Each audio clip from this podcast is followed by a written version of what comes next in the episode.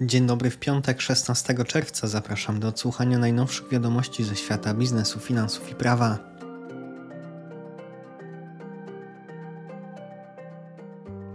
Czwartek pierwsza faza sesji była spadkowa, szczególnie po ogłoszeniu wyroku TSUE w sprawie kredytów frankowych, jednak ostatecznie główne indeksy zamknęły notowania wzrostami. WIG20 wzrósł około 1% do 2097 punktów, obroty na GPW wyniosły miliard 600 milionów złotych. Najmocniej wśród blue chipów rósł kurs akcji CD Projekt prawie 6% do 168 zł 25 groszy.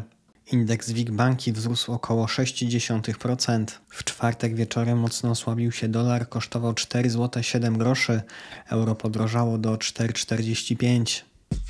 Gospodarka i makroekonomia.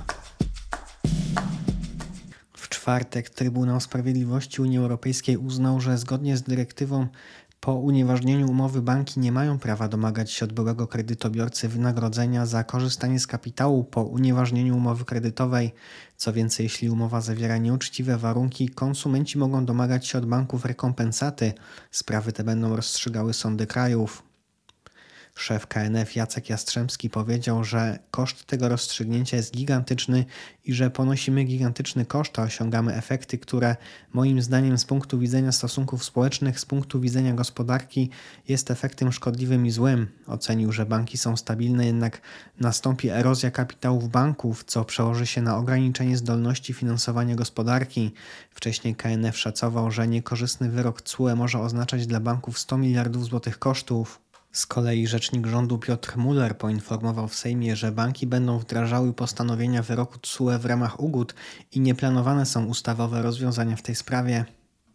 GUS potwierdził, że w maju inflacja wyniosła 13% rok do roku i 0% miesiąc do miesiąca.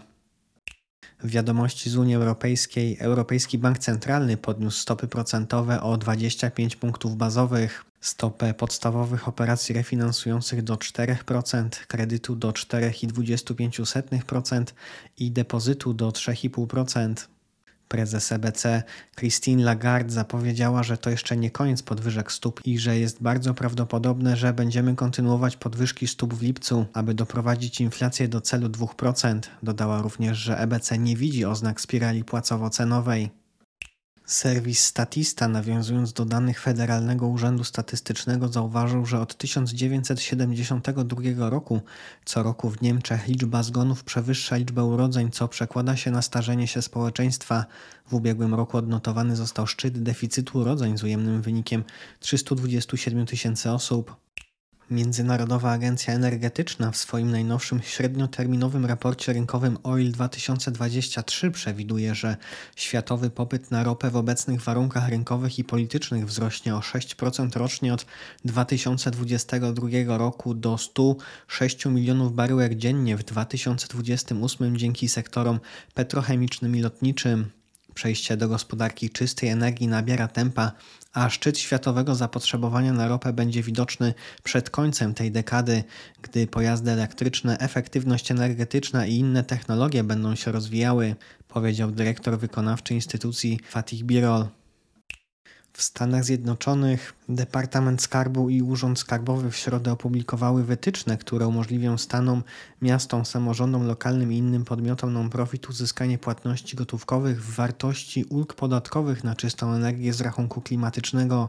Mogłoby to pomóc szkołom w elektryfikacji flot autobusowych, organizacjom non-profit umieścić panele słoneczne na dachach swoich budynków i pomóc wiejskim kolektywom energetycznym w inwestowaniu w odnawialne źródła energii. Australijska krzywa dochodowości obligacji odwraca się jako znak ostrzegawczy przed recesją. Różnica między rentownościami 10 i 3-letnich obligacji skarbowych spadła w czwartek do minus 2 punktów bazowych po raz pierwszy od 2008 roku. Ruchowi temu sprzyjał wzrost krótkoterminowych rentowności po tym jak raport o zatrudnieniu w Australii był lepszy niż oczekiwano. W maju sprzedaż detaliczna w Chinach wzrosła o 12,7% rok do roku wobec 18,4% wzrostu w poprzednim miesiącu. To nieco poniżej konsensusu, który zakładał wzrost o 13,1%. Z kolei produkcja przemysłowa wzrosła tam o 3,5% rok do roku w maju wobec wzrostu o 5,6% miesiąc wcześniej. Chiny dążą do pobudzenia turystyki za pomocą zniżek na podróże, którymi nagradzają obywateli dobrze się sprawujących według systemu scoringu społecznego. Informacje biznesowe. InPost we współpracy z Greenway do końca tego roku chcą zbudować kilkadziesiąt ogólnodostępnych stacji ładowania pojazdów elektrycznych. Dotychczas współpraca obu spółek przyniosła ponad 200 punktów ładowania w centrach logistycznych InPost oraz w pobliżu paczkomatów. Agencja Badań Medycznych otworzyła nowy konkurs dla MŚP oraz ich konsorcjów. Łączna pula dotacji to 200 milionów złotych. Głównymi celami projektów zgłaszanych w ramach naboru mają być rozwiązania przyczyniające się do zwiększenia szans przeżycia uczestników walk zbrojnych oraz cywilów w warunkach konfliktów. Bank PKO jako pierwszy wprowadził kredyt w rachunku bieżącym oraz oprocentowany rachunek pomocniczy z Wiron jako stawką referencyjną. Mirbut szuka na rynku okazji do rozwoju. Kluczowe obszary, w których upatruje dobrych perspektyw to infrastruktura kolejowa oraz hydrotechniczna, czego skutkiem jest niedawna informacja o przekroczeniu progu 5% udziału w kapitale Torpolu.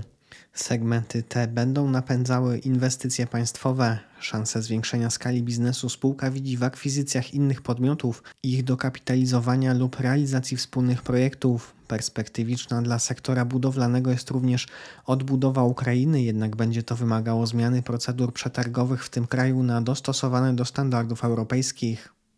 Wiadomości ze świata, założony w Chinach, portal modowy o nazwie Temu wyprzedził w Stanach Zjednoczonych Shein, o wiele bardziej rozwiniętego i znanego konkurenta. Jest to prawdopodobnie skutkiem wysokiej inflacji i poszukiwania przez Amerykanów oszczędności. Temu przez większość tego roku było najchętniej pobieraną aplikacją na iOS. Fuzje i przejęcia, inwestycje i venture capital. Elemental zdecydował się zwiększyć cenę w zaproszeniu do składania ofert sprzedaży akcji Alumetalu z 83,70 na 85 zł za sztukę, podczas gdy Hydroaluminium zmniejszyło cenę z 82 na 78,69. Celem Elementalu jest zakup maksymalnie niecałych 46% kapitału zakładowego. Zdaniem grupy Hydro zaproszenie do sprzedaży ogłoszone przez Elemental nie zapewnia żadnych zabezpieczeń i może być w każdej chwili i z dowolnego powodu odwołane, podczas gdy wezwanie Hydro jest w pełni zabezpieczone dzięki gwarancji na 100% wartości alumetalu. Z kolei Paweł Jarski, prezes Elemental Holding, poinformował, że jego spółka zainteresowana jest włączeniem całego procesu urban miningu do jednej struktury, a działalność alumetalu skoncentrowana na aluminium doskonale współgra ze strategią integracji pionowej obraną przez Elemental. Dodatkowo podkreślił, że prezes Łokik wydał decyzję na dokonanie koncentracji przedsiębiorstw polegającej na przejęciu kontroli nad alumetalem przez Elemental obniżona przez hydrocena z 82 do 78,69 obowiązywała będzie do 16 czerwca do północy. Na czwartkowym zamknięciu za jedną akcję alumetalu trzeba było zapłacić 81,50. Walne Zgromadzenie ASECO postanowiło skrócić okres ważności upoważnienia buybacku akcji do 30 czerwca 2026. Spółka skupi akcje warte 1 186 milionów złotych ze środków zgromadzonych na kapital zapasowym. Za jedną akcję spółki na czwartkowym zamknięciu trzeba było zapłacić około 84 zł. Wiadomości ze świata. Amerykańskie banki inwestycyjne rezygnują z niektórych chińskich IPO. W efekcie chińskim firmom trudniej jest sprzedać akcje za granicą. Prawo i podatki. Sejm zobowiązał rząd do wyrażenia sprzeciwu wobec unijnej polityki relokacji nielegalnych migrantów. Zapowiedziano też przeprowadzenie ogólnokrajowego referendum w tej sprawie. Ministerstwo Sprawiedliwości proponuje zmiany w noweli KPC, które dotyczą kwestii uzasadnienia orzeczeń sądów. Według propozycji sądy będą miały obowiązek sporządzania z urzędu uzasadnienia jedynie tych orzeczeń, które są zaskarżalne. W pozostałych przypadkach uzasadnienie będzie wydawane na wniosek za opłatą 100 złotych. Samorząd notarialny alarmuje, że planowane przepisy dopuszczające prowadzenie działalności gospodarczej przez małoletnich, w tym dopuszczalność zawierania przez nich umów w formie aktów notarialnych bez konieczności uzyskania zgody sądu opiekuńczego, realnie zagraża bezpieczeństwu obrotu, ponieważ nie chroni pozycji drugiej strony kontraktu z małoletnimi. Sejmowa Komisja Zdrowia zdecydowała o wykreśleniu logopedów i dietetyków z projektu ustawy o nowych medycznych zawodach regulowanych. Sąd apelacyjny w Białymstoku oddalił apelację banku w sprawie odszkodowania za wykonanie dwóch nieautoryzowanych transakcji z konta firmowego i zasądził od banku, w którym prowadzony był rachunek na rzecz przedsiębiorcy należne odszkodowanie. Zdaniem sądu przeprowadzenie transakcji bankowych za pomocą zainfekowania komputera właściciela firmy nie obciąża go z tytułu zrealizowania przez bank tych transakcji. Dyrektor Krajowej Izby Skarbowej zajął stanowisko, że przychody z działalności dziennikarskiej podlegają opodatkowaniu ryczałtem według stawki 15%. Naczelny Sąd Administracyjny orzekł, że za wewnątrzwspólnotową dostawę towarów należy uznać sytuację, w której przedsiębiorca przesyła do innego państwa członkowskiego własne towary w celu realizacji w tym państwie członkowskim usługi opodatkowanej w tym innym państwie. Oznaczenie tablic rejestracyjnych pojazdów ulegnie zmianie ze względu na wyczerpanie oznakowań. Już niebawem na drogach pojawią się nowe, m.in. AE dla Warszawy, VW dla Wrocławia, MO dla Poznania czy XD dla kierowców z Gdańska. Wiadomości z Unii Europejskiej CUE orzekł, że sąd może zarządzić środek tymczasowy w postaci zawieszenia spłaty rat kredytu w trakcie trwania sprawy o ustalenie nieuczciwego charakteru warunków umowy.